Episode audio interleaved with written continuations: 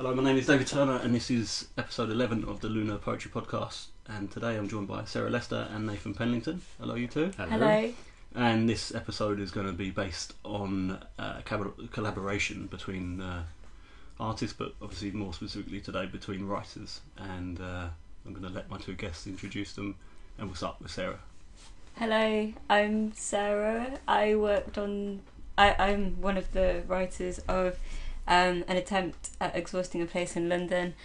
I used to work as um, the assistant editor on a online magazine called the Journal of Wild Culture, and I I work as a researcher at UCL Thank. University. Cheers, and Nathan. Hello, I am Nathan Penlington. I am a writer and a performer, and my uh, history is a little bit different than Sarah's. I have been writing and performing within the, the poetry world for about 20 years now, I think it is, since I first moved to London. Um, so I've got a lot of background in performance poetry, but also in performing magic, um, oddly. And uh, I've combined my love of literature and performance in my last few projects. My last project was a live interactive documentary based on choose your own adventure books. Thank you very much. And we also have another guest, which is Cook, Sarah Nathan's cat. And I only say that because. Is it she? It's a she. She, will may, make herself She may well much, jump up yeah. and uh, knock the microphone over or something, and uh, yeah, just so you know, it's not me. And yeah, so as Sarah uh, mentioned there, they've recently released a book in collaboration with each other, and it's called an attempt to ex- at exhausting a place in London, and it's uh, it was. Uh, I've, I'm going to use the word recreation, even though it's not, and we will explain as as to why it's not a complete re- recreation, but of George Perec's book, An Attempt at Exhausting a Place in Paris, which was written in 1974. That's uh, 40 years on from the original book. Um, maybe, actually, Nathan, maybe if you explain just very briefly what you did, um, uh, the process of writing the book, but very briefly, and then it'd be easier to get into the questions. Okay, so the book uh, chronicles uh, a weekend in Hackney, um, and it's based on George Perec's book um, 40 years earlier, in 1974. He spent uh, three days in a square in Paris documenting everything that happened. Um, so we uh, tried the same experiment 40 years later, um, but with a slight twist in that both me and Sarah wrote our own separate accounts. Um, so they run alongside each other and quite often pull the text and observations in different directions. Um, and I'm going to start with asking you both. It's it, especially if you read the original by George Perec, it's it presents itself as a very solitary exercise to sit on your own and, and observe the world around you. Why um, did why did this idea present it to to you as a collaboration? How did that come about? Well, I've kind of been interested in experimental experimental writing for for a long time, and it's it's one of my passions within the, the realm of literature. Um, and yeah, the idea of sort of celebrating the anniversary of a kind of series of non-events was hugely appealing in, a, in my love of kind of absurdity. Um, but I think in approaching it as a collaboration, really transforms the nature of the text and the idea of um, observation and what that might mean. Mm-hmm. Um, so that was kind of the main impetus, really, for making it uh, a collaboration between the two of us. Uh, I think I just wanted to see if if I'd do it as a kind of challenge, which I knew would it would spur me on, knowing that Nathan was doing it.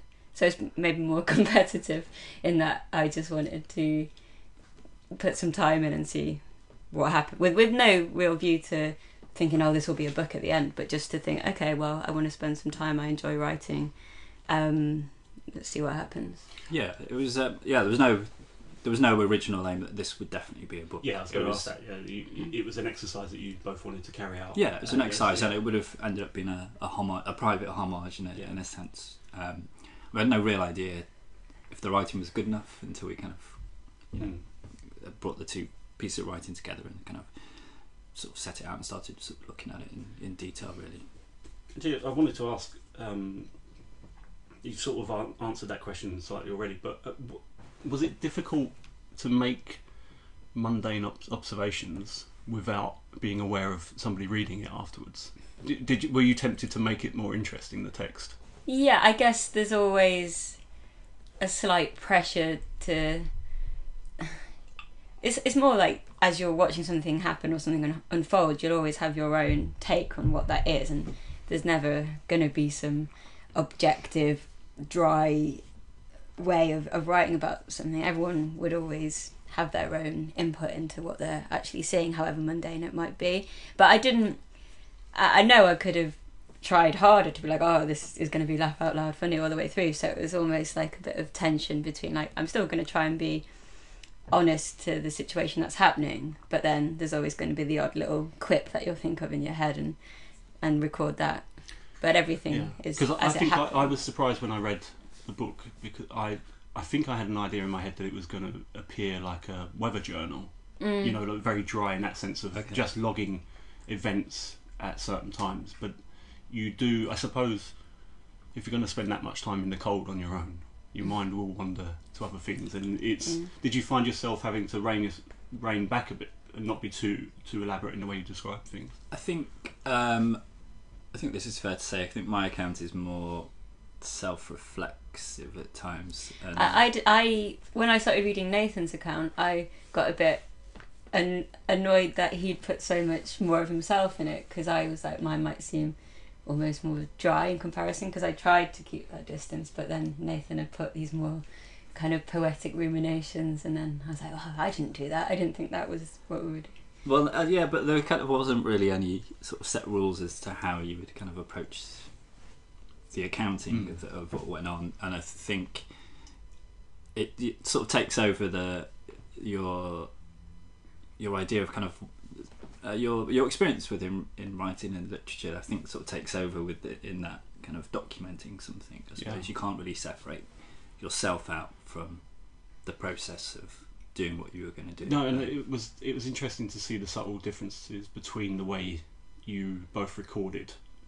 I don't know if you agree, but Nathan's account seemed to he you seem to speculate as to why people were doing what they were doing or where they were going, whereas um, Sarah was a bit more interested in it in just explaining in more detail what people looked like. Whereas you seem to be yeah, you to seem say, to fade, yeah. dream off a bit and yeah. Yeah, I think Sarah's account, you know, is definitely more detailed in in uh, yeah, in ways that mine wasn't. And Yeah. kind of reading back through, you can kind of you can Um, see this.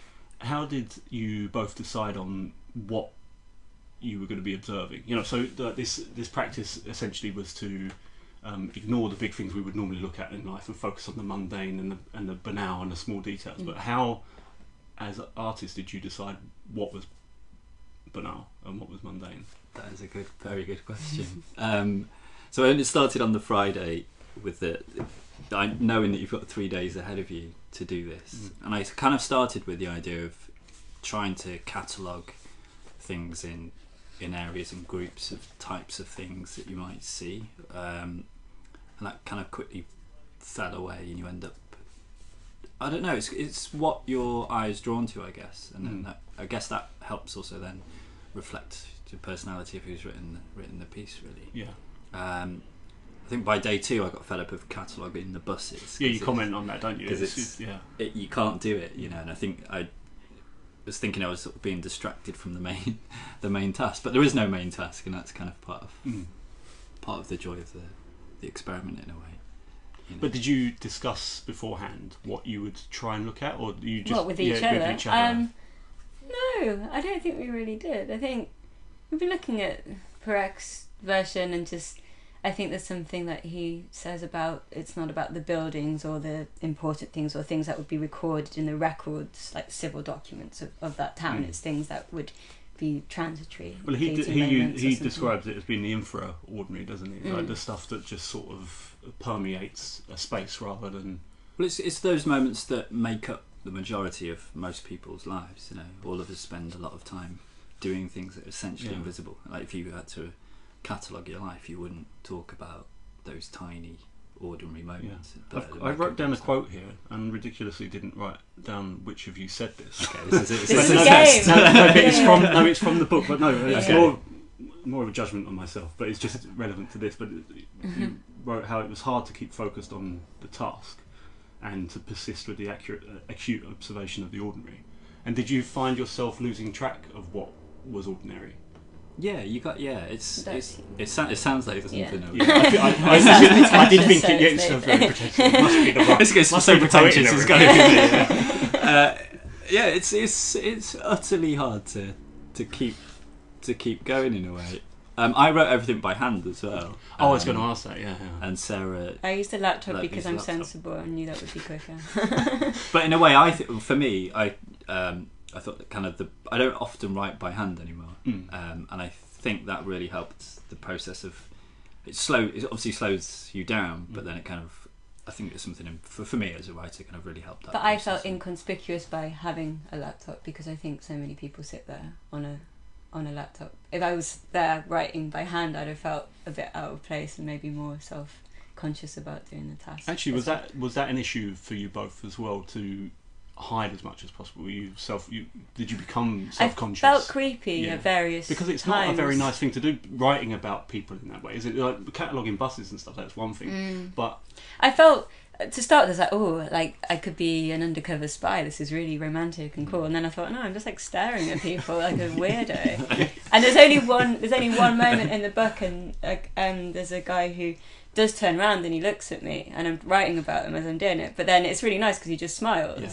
And then I record that, and I'm Yeah. like, oh, well, he helped me finish that yeah, yeah. um, sentence. So that's the only proper interaction I had, I think, which is kind I of think- depressing. Well, no, I think. Didn't even bump into any friends. I'm like, I live here. I mean, I saw a couple of people I know and kind of failed to recognise. Yeah. Uh, and then I think I said hello to the postman, which is which is also good. Um, but I did. I think there's a, a bit when we're we're actually in the square at, near a wedding taking place, and I, I- it was those moments I felt very self conscious. There were a lot of people around, and Mm. were definitely Mm. doing something creepy. As Yeah, Sarah yeah, yeah. Yeah. Um, but yeah, but there's no. enough weirdos around. We, I mean, no one would. It's, I mean, No, that's the beauty of. I mean, that's why I love living in a in a place like this. Really. Yeah. In the, you And that place is Hackney, by the way. I forgot Yeah. to mention Oh, it yeah. earlier. So this all took place come in, in the in the square outside Hackney Town Hall. Yeah, it's and just a very. Hackney Empire. So yeah. there's a lot going on. It's a very. It's, it's a very busy area, but in a very ordinary, urban way. Mm. Um, I think that's the best way to describe it. And to avoid seeming horrendously London century, Hackney's in East London. People Mm. get really angry when you just say borough names of London. Oh yeah. Oh yeah, East London. Um, so it's East London. Which I understand. So Hackney in East London. Actually, now might be time, a good time for a reading and then give more of an insight as to how the observations worked, and then we can carry on chatting. So we can start with Nathan. This is a short section from the end of day one. 24th of October 2014, 4:40 p.m. Location: middle of the square, sat on the stone wall. Weather: grey, darkening clouds, threatening rain. 17 degrees. The sound of a man playing the accordion outside the front of the Hackney Empire, fondly. Another man, mustachioed, in his fifties perhaps, is dancing on the corner of the square. Every now and then he raises his hands to the sky, either beckoning or questioning. Here I am, the most central position you can occupy in the square. There is a moderate calm here, away from the edges, the push of the bus stops. A man with a closed umbrella struts up and down, pigeon like, in front of me, along the central aisle. On the steps of the town hall stand a very small wedding party. The bride and groom and five other people pose for a photograph. There is a huge compulsion to look for narrative, but square life is made up of purely transitory moments. The man with the umbrella suddenly raises his arm and shouts. The pigeons, scared by the sudden noise, flutter upward briefly and land again as the man with the umbrella hugs a woman he obviously loves. The stone wall I am sitting on is engraved with the number 88, now neatly coloured in by dark green moss. The middle of the square is rarely used in comparison with the edges. Brad Pitt, free for six months. The accordion player is adding a Frenchness to this most London of locations. Peachy finance. Three schoolboys in red blazers eye up a group of girls from another school, blue and green blazers. One of the girls unzips a violin case, starts playing a kind of John Cale drone. A girl cycles past with what looks like, from a distance, a baguette. A baguette! An actual French reference in London 40 years later. As she gets closer, the baguette transforms into what is probably a roll of cooking foil. Foiled. I've moved to a bench on the north side of the square. To the right of me, the unbroken vista of the town hall. To my immediate right is another jail tree. At the bottom of the trunk is a plaque. Commandment number one of any civilized society is this let people be different. Holocaust Memorial Day 2006. This weekend is about cataloguing difference and sameness, about the importance and insignificance of the ordinary. An exodus of work pass wearers. If she's one of those lazy pregnant women, the middle of the sentence lost to traffic. Do you understand? A woman says emphatically into her phone. Three seagulls circle overhead. Two of the trees in the square are covered in red berries. Fallen berries also fill the gaps in the paving. A leaf falls. Cars and buses have started to turn their headlamps on. The trees are bound in thick wire that bristles with small LED lights. The wire has become part of the trees, electronic branches that replace leaves lost to winter with light. 30 heading north, 277 heading north, 55 heading south, 254 heading north, 254 heading north. A woman sits in the middle of the square where I was a moment ago, her back to the road, smoking. From experience, I know that she occupies the most peaceful area of the square, today at least.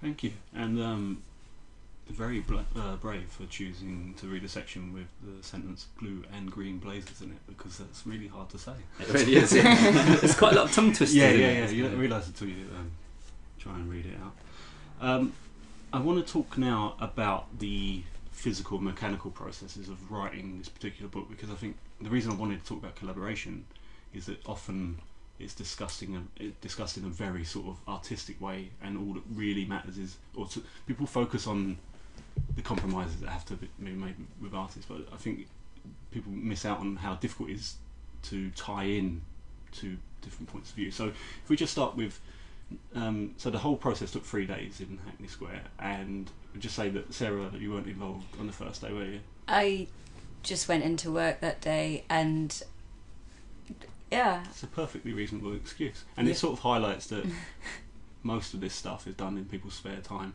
if nothing else. Well, yeah. it- I mean, it- it I is, wasn't it's got- committed enough to the Yeah. project. I went off to work. Yeah, what kind of artist are you? Um, but I mean, it, it also highlights the ordinariness Yes. of, of the thing, Yeah. and it doesn't regard it as a. And so, and like you said before, so you you said earlier that um, uh, Sarah, you turned up with a laptop, and Nathan, you were there with a notepad and pen.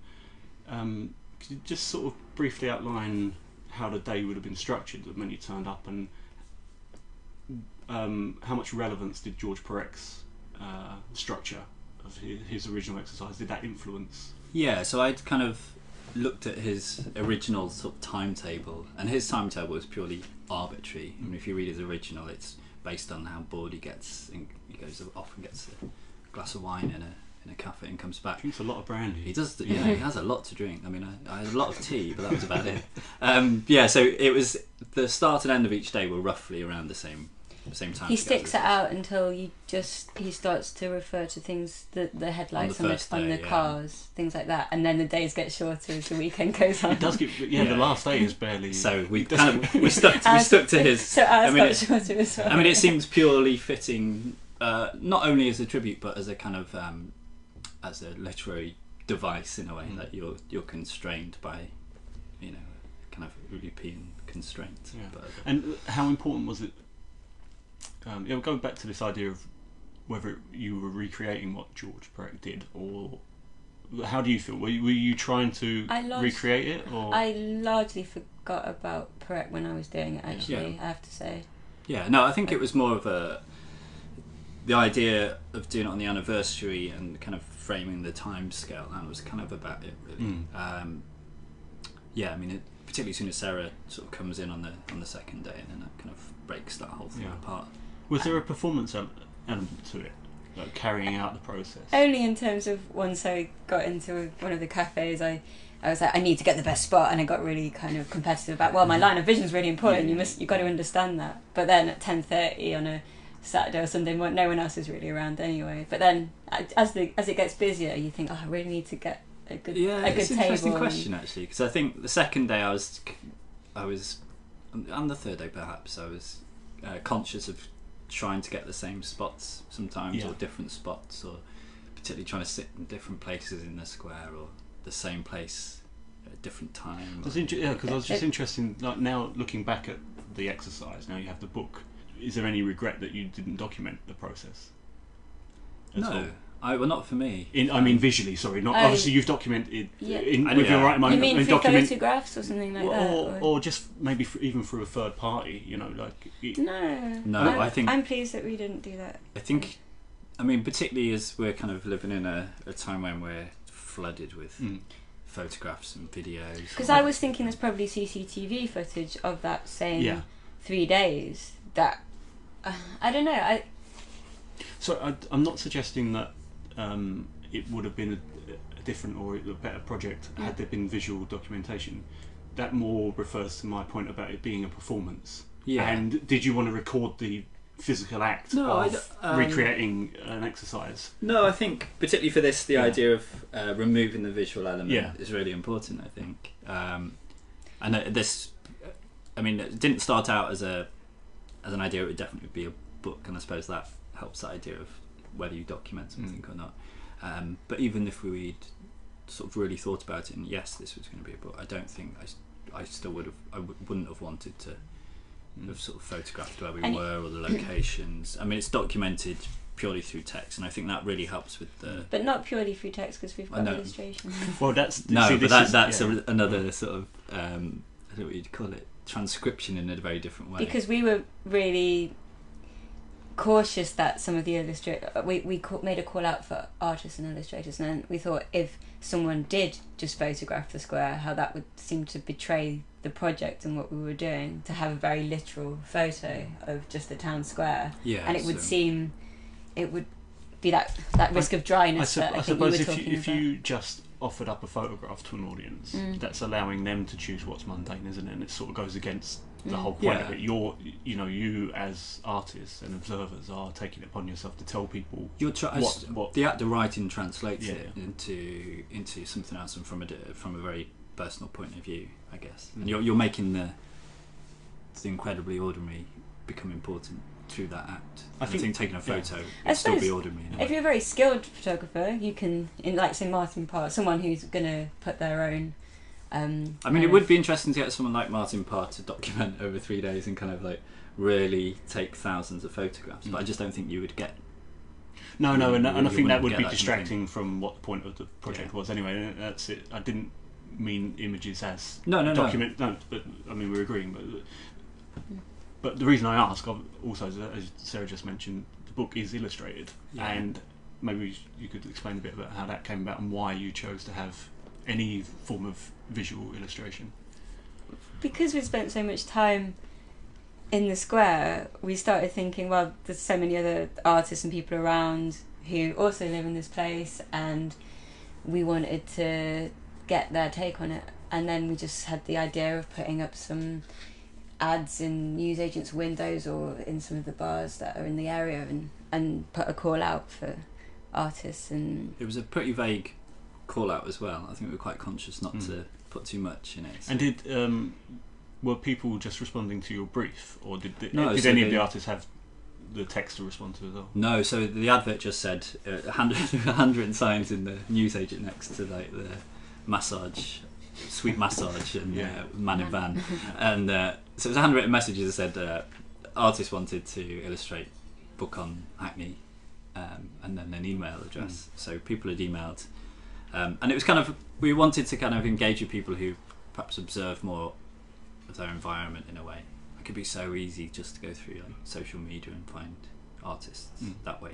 I think it's better to try and find people who kind of pay sort of paying attention really.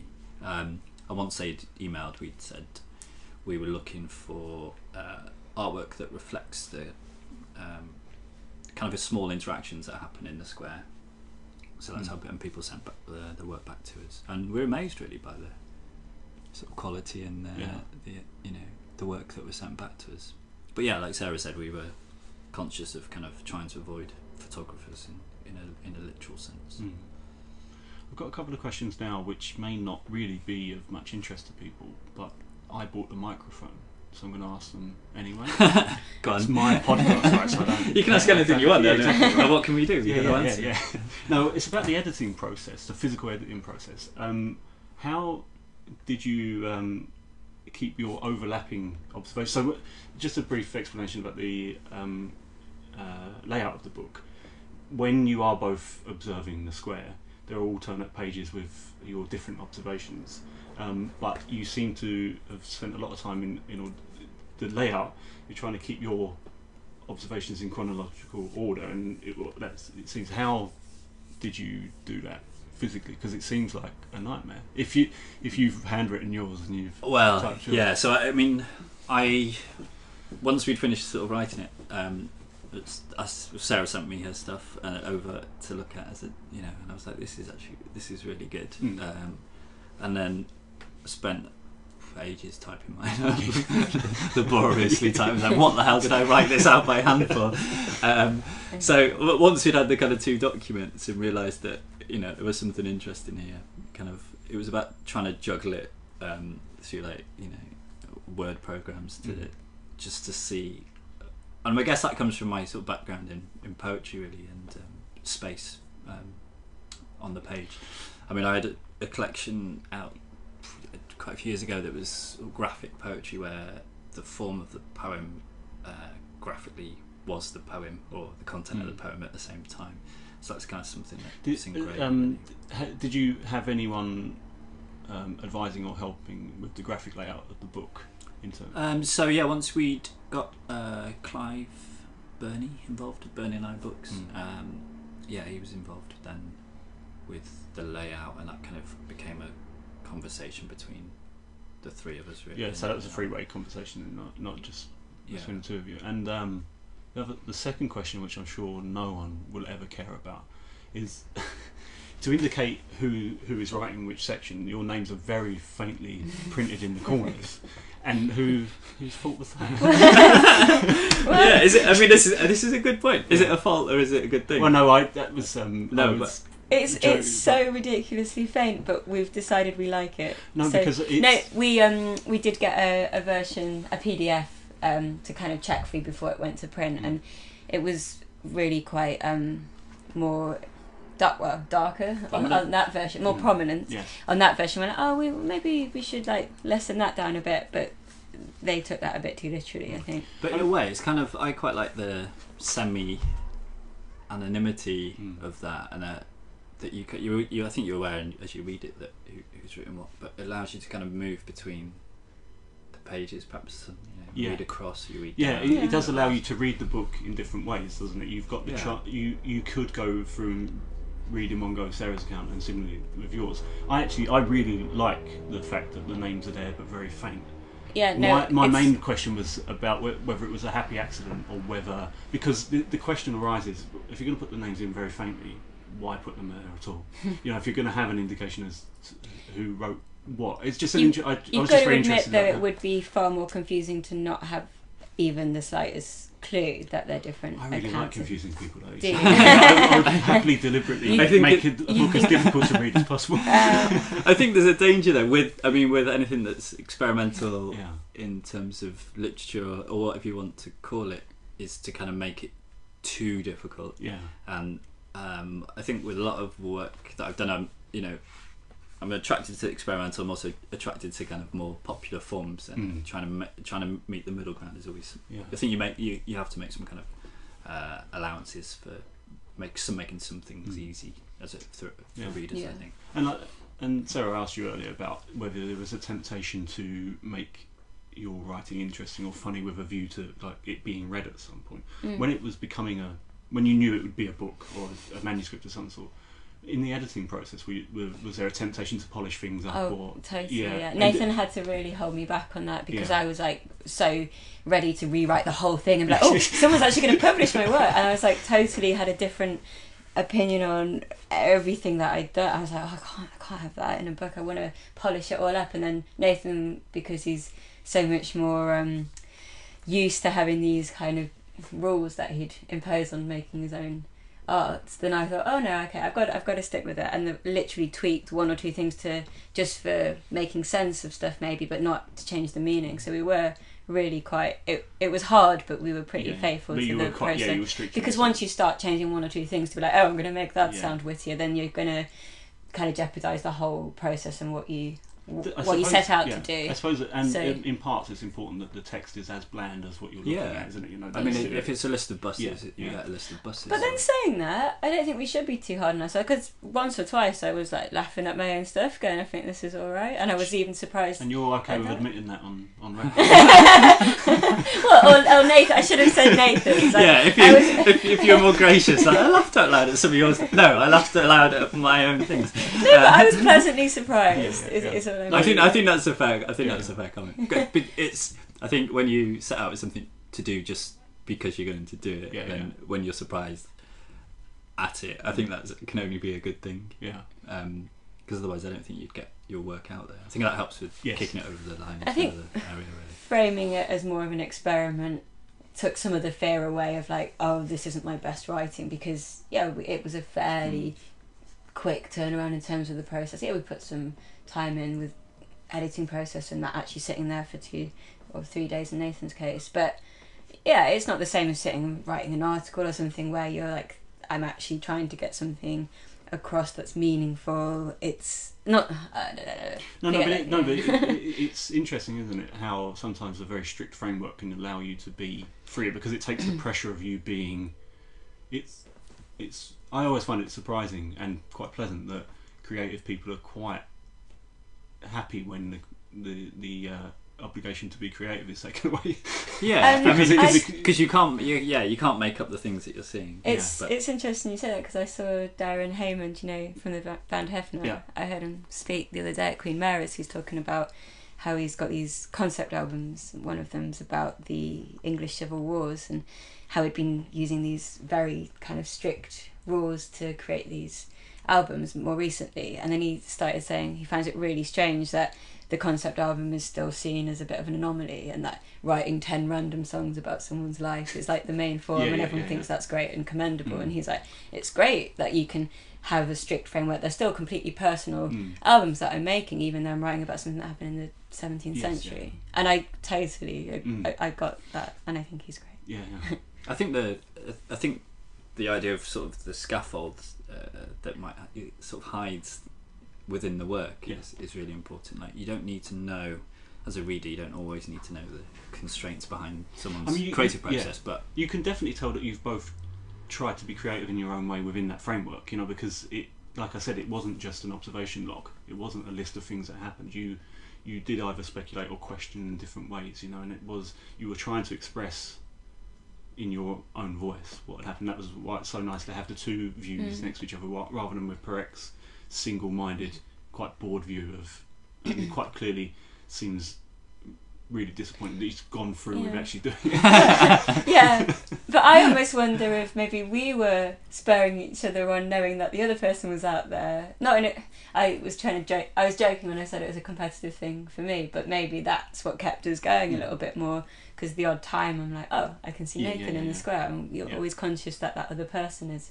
is there doing the same thing and you want your account to be perhaps that bit better because you know Yeah, they're yeah, going to yeah. read it Have you have either of you uh, worked in collaboration with creative projects before? Uh, my last project, the live interactive Mm. documentary, was I suppose my big first big collaboration with, and that was with three filmmakers Mm. um, who were very much part of that that process of making this stupidly elaborate uh, sort of choose your own adventure Yeah. narrative come together. Um, yeah, that so that was my first big collaborative project. um i can't think of any big collaboration. No, no, no. It's not. It's just a, Yeah, just no. for the audience. I don't Yeah, know yeah. whether you whether it's a new thing or. no But how new to me. how how difficult was it to give up control on a project like this? I mean, it, maybe it's a bit difficult because it wasn't ever, ever intended to be a book, and it was just an exercise. So it's I maybe easier to go into. that's what Was the made it- editing process more difficult because then it was becoming a Um, I think it was the it wasn't really sort of difficult in that in that sense. I guess it was. I mean, the times when you were like, "Oh no, I don't know about that line. Should I take it? Can I take it out? Can I? can I add something to it?" And that, I think that's the convincing sometimes that because it's so easy to kind of break some of the rules you've set yourself. Yeah. And I think it's like trying to stick to them is kind of the hard thing, isn't it? Um, but apart from that, it was, I think, a pretty painless process. Really. Mm. Mm. Was it I suppose if you've not really done much collaborating, I was going to ask you if it's different because you're a couple, but if you've not really got much to like much experience previously of base, you know, working collaboratively, and maybe it's you'd just be guessing anyway. I don't I know. have worked on a collaboration. Oh, hang I've just on. remembered. Hold on. oh no, it's not quite a collaboration. Oh. Oh, actually, that's, that's a very good point. I was going to say, but I perhaps can't get into it because it'll take too long. There's a very big difference between collaborative work and participatory work. You know, where people join in, but it's Mm. because there's different levels. People say there's different levels of collaboration. You know, and and, and it, it, depending on how much control you give someone, you know, they, they, there's a difference between letting them collaborate and letting them participate in your project, isn't there? Yes. Yeah. But but what you did together seems like a true collaboration. That's what I Yeah, mean. So, the, I, the example I thought of was um, someone asked me if I'd write something for an exhibition, and it was about having five photographers. That it was an all-female exhibition with five female photographers and five female writers, and we were paired up, and I had to write something which was in response to this um, girl called Victoria Jenkins, her photos. So. It, that's a very hands-off collaboration, but you're still trying to be faithful to what someone's Mhm. created in the Yeah, first yeah. place. So I mean that's very different from what happened. Yeah, yeah, I with think that was but- kind of a But that was also quite a nice restriction in terms Yeah. of writing something and having to respond directly to something else. I think we're gonna take another reading from you, Sarah, and Sure. then we'll get on to talking about um, sort of what it is to be an observer as a writer. October twenty fifth, two thousand and fourteen, twelve twelve PM. Stage three, Hackney Empire Cafe. Still grey, but with black clouds forming, becoming overcast. Better view, more expansive without sections of wall blocking vision, panoramic. A woman scoots by on on an electronic mobility scooter. Again, she seems faster than the cars. People wearing yellow raincoats, too many to count. A girl holding hands with her mum, clutching something with silver and gold fringing that looks like it was made at school. A broken kite or a Halloween decoration that has gone wrong. She's not crying, she looks stoic in the face of disappointment. A girl, early twenties, oversized coat, shorts underneath, dark glasses. She's holding a bottle of water in the crook of her elbow. Borderline sporty, but with the dark coat and glasses, she looks knowing and wise. A young man with curly hair, obviously hungover, but holding it together. Two very old women, could be mother and daughter, or friends.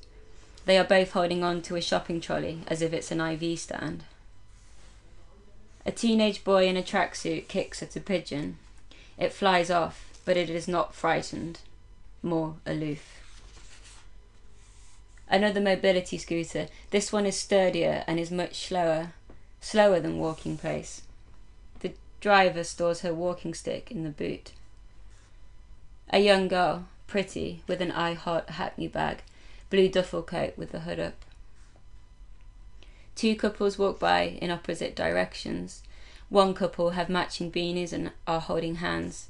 The other pair are talking, around a meter apart from each other. Intense, animated gestures. A group of friends, two girls and a guy, walk by in a triangle formation. Pigeon Kicker now has a friend in a mustard coloured tracksuit. An old man, grey hair, two wooden sticks, homeless, propels himself forward very slowly. One of his legs seems injured, or perhaps both. He looks like a stock character from a play. A goth couple walk by. The man seems pleased that he has a girlfriend. A woman, serious looking, holding two items of dry cleaning. A woman holding hands with a man. She's wearing heeled brown boots and a woolly hat with two pom poms, so she looks like Minnie Mouse. Three men that look like they drink craft beer, but not in an affected way. They just have beer bellies and are in their early forties. They look like they are, were, into music. A man saunters across the cobbled stretch of road in front of the theatre with his hands in his pockets. Beige trousers, brown suede boots, blonde tousled hair and tan. He walks with confident strides, like a top tier Aber- Abercrombie and Fitch model. Thank you very much. Um, yeah, so we're going to talk a bit about what it is to observe and why bother. The way you took on this project, was it a criticism of other writers and the way they look? And when I say other writers, I mean you as yourselves. But you know, is it is it a general criticism that we don't look properly as writers in some ways? I way? think as people yeah, we yeah, don't look- yeah. that we don't look properly. I don't think it was meant to be anything specific to do with writers as such. But I just think, myself included, I was amazed how little I'd actually observed about the area next to where I live, and I've lived for four years. Um, Yeah, I just think we, you know, particularly in an urban environment, you just don't have the time or the mental capacity to to spend that long really looking and observing things. Um, and I guess London, particularly, you tune out quite a lot of that that stuff. Otherwise, you would probably drive yourself quite mad on a daily basis. And do you think, uh, in general, we're we can be guilty of believing that we just know places? You know, you're so used Yeah. to, you know, Oh, you yeah, stop, you yeah, just stop hugely. looking, don't you? And um, Yeah, but it's all the, it's the little interactions with people that really I think do reveal a lot more and make sort of places more human in a way because you can just get used to going, oh, that's such a terrible place, or you like, oh, I like that place, but not really have a, a feeling why. Maybe subconsciously you're picking up some of these kind of tiny interactions. But it's a, you know, the stuff I liked about doing this was how how brilliant and beautiful and funny some of these tiny, tiny moments are. You know that we. I was a bit shocked at how judgmental I I am, and even in that thing that I just read out, I'm like I'm saying how pretty people are, and I'm making these judgments, and even saying oh an, an Indian family wearing sari, and I'm like well they might be Pakistani, and I'm just like making these thing, um, Mm. judgments all the time, which is then quite exposing if yeah, you've got yeah, it yeah. down on paper, and then you think God, I'm, people are gonna think I'm making all these you know assumptions that but then everyone has got their interpretation of what of what they see but sometimes it's not always what you want it to be Mm. I was thinking as well that uh, maybe one the, the the biggest challenge when collaborating in a way like this, when you're sort of trying to focus very acutely on small details, is that you can never be sure that the other person's looking at the same things. You know, um, would you agree with that? Was that was that a challenge at, at all, or was it something just something to embrace and highlight?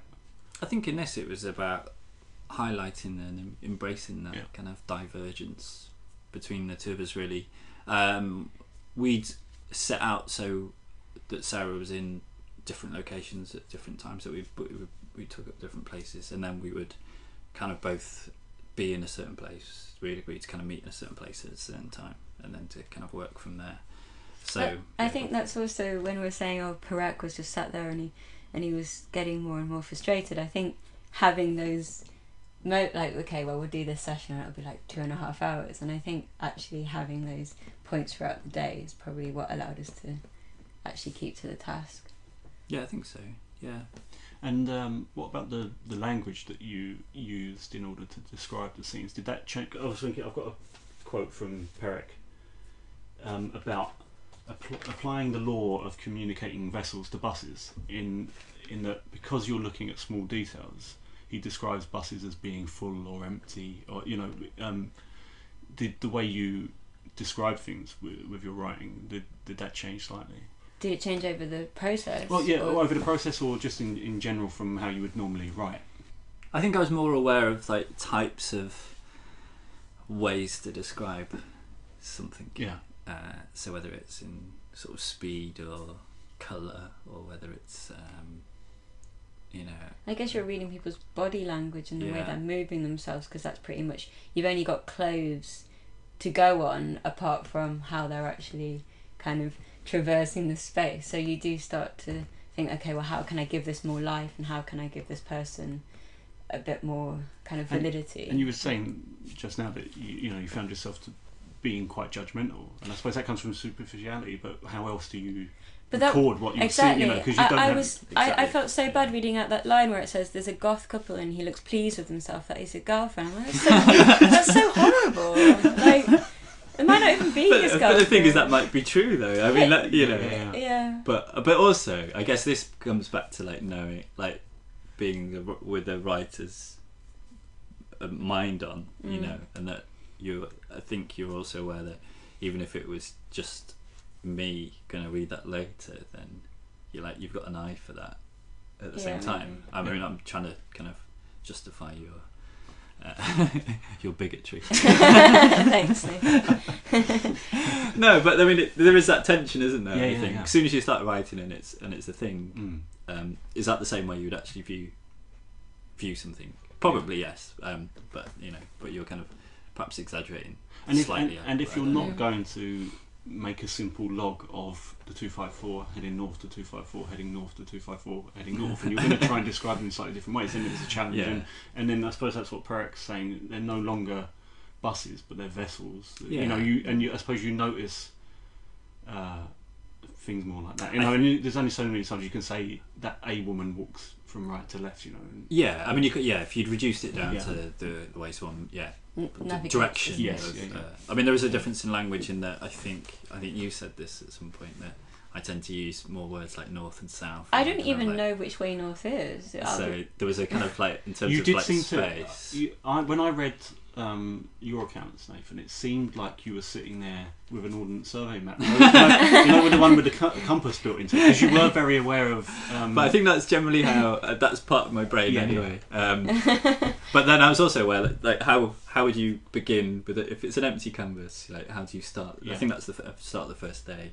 'cause Okay, you how do you log? you lay out ge- geographically Yeah, square, don't so you? it's like You- I'm also kind of I suppose with the hypothetical reader in mind. Yeah, yeah. How do you log the square so that when you read it you might. But maybe a sense of- perhaps that's a, that's a, a difference born of the fact that Sarah, you weren't in, involved in the first Yeah. day. In in the manuscript, you're not obligated to describe. I the wasn't scene. setting the Yeah, Nathan's yeah. already set and the you scene. kind So trust, but you tr- but you didn't, but you hadn't read any of that. I want. I asked if I could read Nathan's first day, and he was quite strict that I shouldn't, which I'm glad about Yeah. now.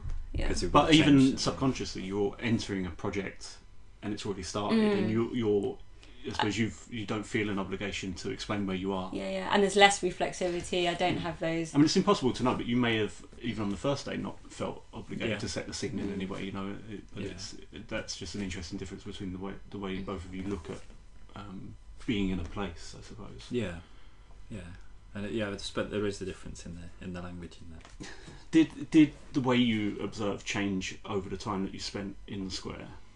Um, did you reprioritize what you were focusing on in any way, or because I know Uh, you used to, like Nathan, you stopped like a very simple thing. You stopped looking at the buses. Yeah, You- at one like, point I'm you not- physically I'm not- turned your back to I the like. main I'm not. street. I'm not writing bus numbers Yeah. anymore. I think it became almost easier actually because you can kind of compare. Compare. Well, I only did two days, but on the Sunday I was like, oh, there's a different kind of feeling, or like there's a more casualness, or people are more hungover, or certain things Mm. that you kind of think, well, I've got something to actually compare today with because I had Yes, yesterday. yeah, yeah. So it became a bit more rewarding in terms of it feeling like a fuller uh, piece. I, I think um, when you see the same people you might have seen earlier on. Oh, I love becomes- that when someone had come in and oh, I saw them like half an hour ago and they're just walking the opposite direction, looking exactly the same, or they're carrying a bag now, and you think it's actually absurd sometimes that someone might kind of be like crossing over the square, come back, go back another direction, and it just makes everyone look like they're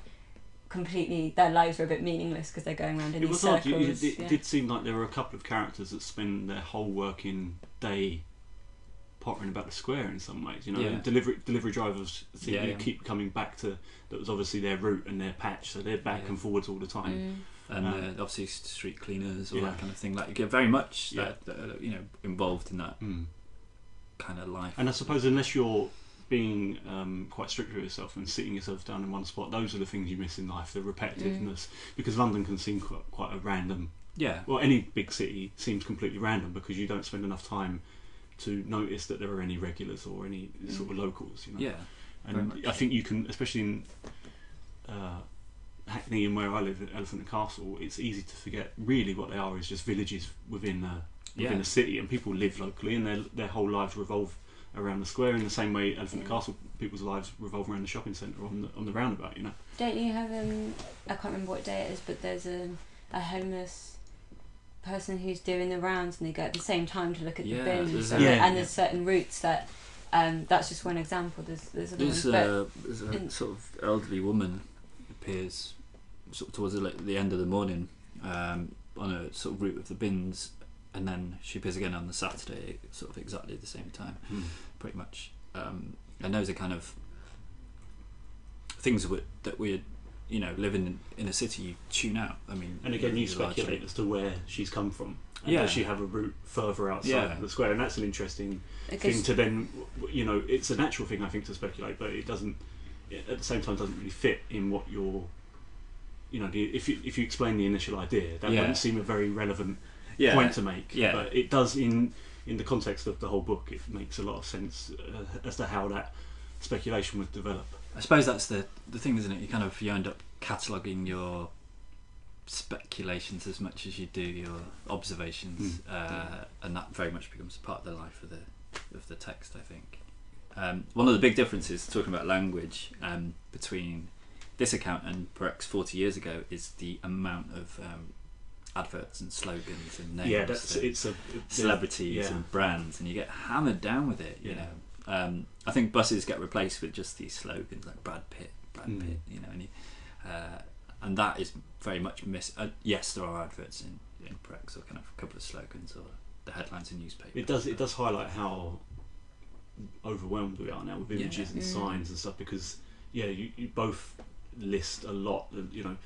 the buses going past with billboard. You know, signs on the side. You're obviously you've got the Hackney Empire there, which is covered in posters and adverts It's for things. kind- It's uh, and then the bus stops as well with the adverts on. It's the bombardment and Yeah. the absurdity. I think of some of the juxtapositions between what you're going I to think- sold or try to be Yeah, sold. You know? I think now we've sort of discussed a bit as well um, how your writing styles on this overlapped or differed. We'll take our final reading, which is you're both gonna Nathan and Sarah are both gonna read in tandem.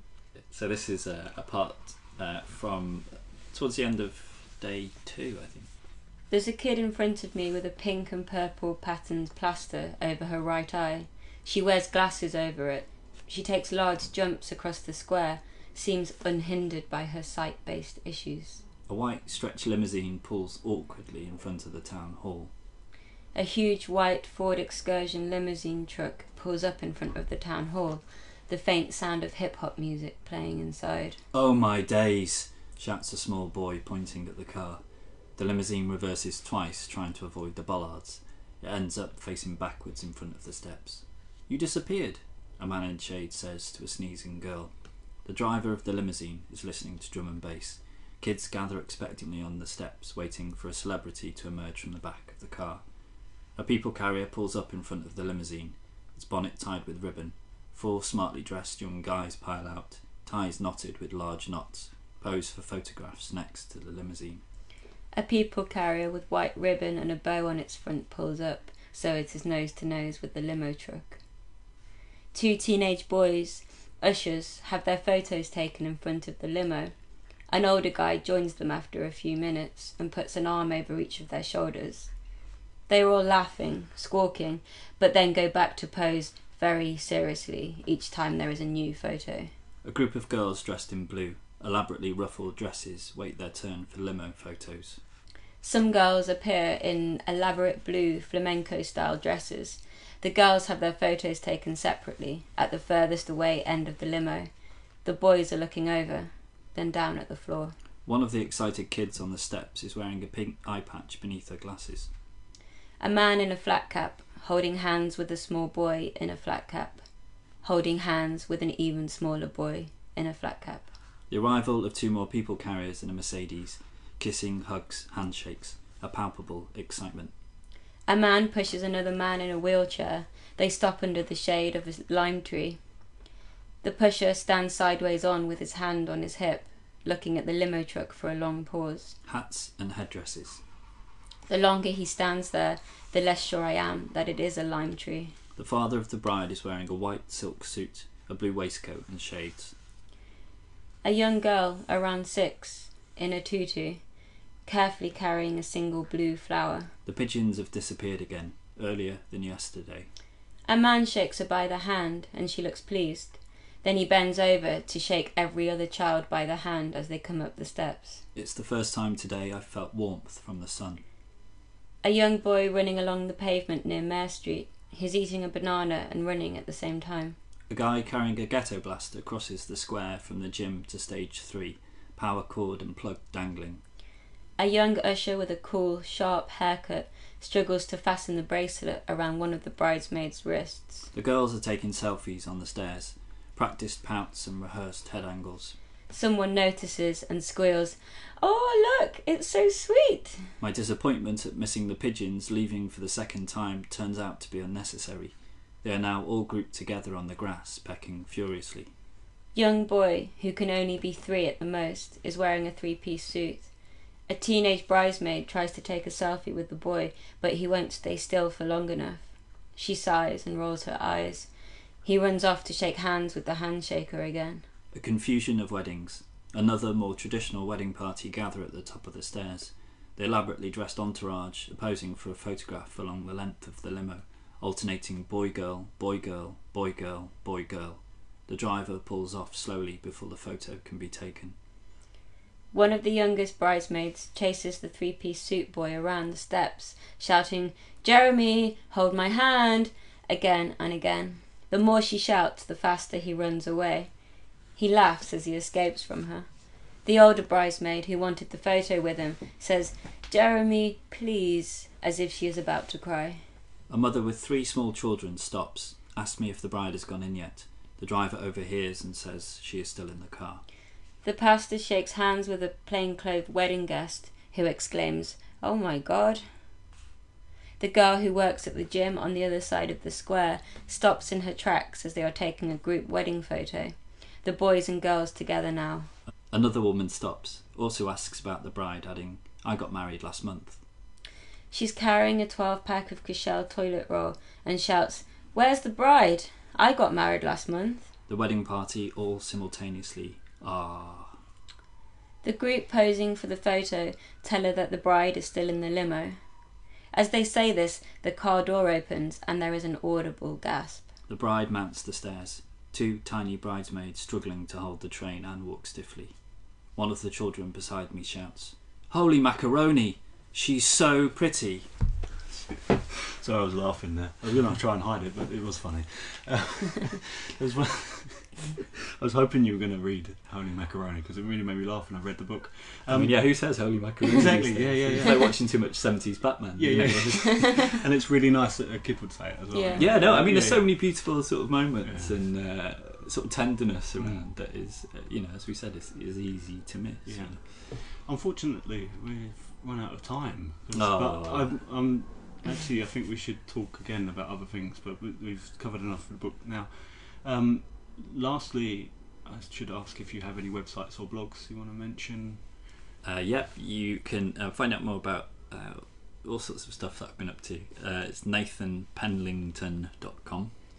Yeah, and that link will be in the under. The, I always point down, and no one can see. It will be under this, This thing. Whatever YouTube you're listening, whatever you're listening to, it will be under under our voices. I've got a Tumblr, but it's, yeah, it's not been What is updated. this? 2008. I know, and I haven't. I think it's probably the last time I updated it as well. yeah, yeah. But anyway, I'm gonna What do you sort it out. Well, what Sort it out, that? yeah, Where, where what can kind of people find this Tumblr? It's SL Back in. Leicester SL Leicester. Tumblr. Tumblr.com. Is that I how mean, they work? No one knows. I haven't, I, I, it's been so long since I've. We'll, we'll, we'll, how, well, well, well, that would be a link. There will definitely we'll be a link sort- oh, because yeah, we're not sure. Because no one either- either knows. us. I mean, No. if you don't know it, then we'll, the rest of us have no Um, chance. and Nathan Penlington and Sarah Lester's book, An Attempt at Exhausting a Place in London, is available through Burning Eye Books. And you should check them out anyway because there's lots of really great stuff um, coming up uh, that has already come out this year. And uh, if I pull my finger out, this is going out before Christmas, so you can go over to Burning Eye Books and buy lots of books. It would be a good Christmas present. It would be an I've been amazing told. Christmas present, yeah. For and locals. also, um, get the George Perec thing and do a comparison. I've it was really Yeah. fascinating read, reading both. Um, the translation hasn't been out that long, has it? No. It's English. A couple of years. Yeah, only a couple of years, but it's really good. And um, what's quite nice about it is sometimes if you read translations, you're not sure whether it's been translated very accurately. But because of the way he's writing, you can sort of remain fairly certain that it's been translated. You know, because The translator's pretty committed as Yeah, well yeah, because yeah. he's Yes, he, yeah, you can tell he's quite poetic Yeah, himself yeah, and has yeah. got really involved with it. um, thanks very much. Well, thank you very Thank much for having us. Yeah. Um, bye. Bye. Bye.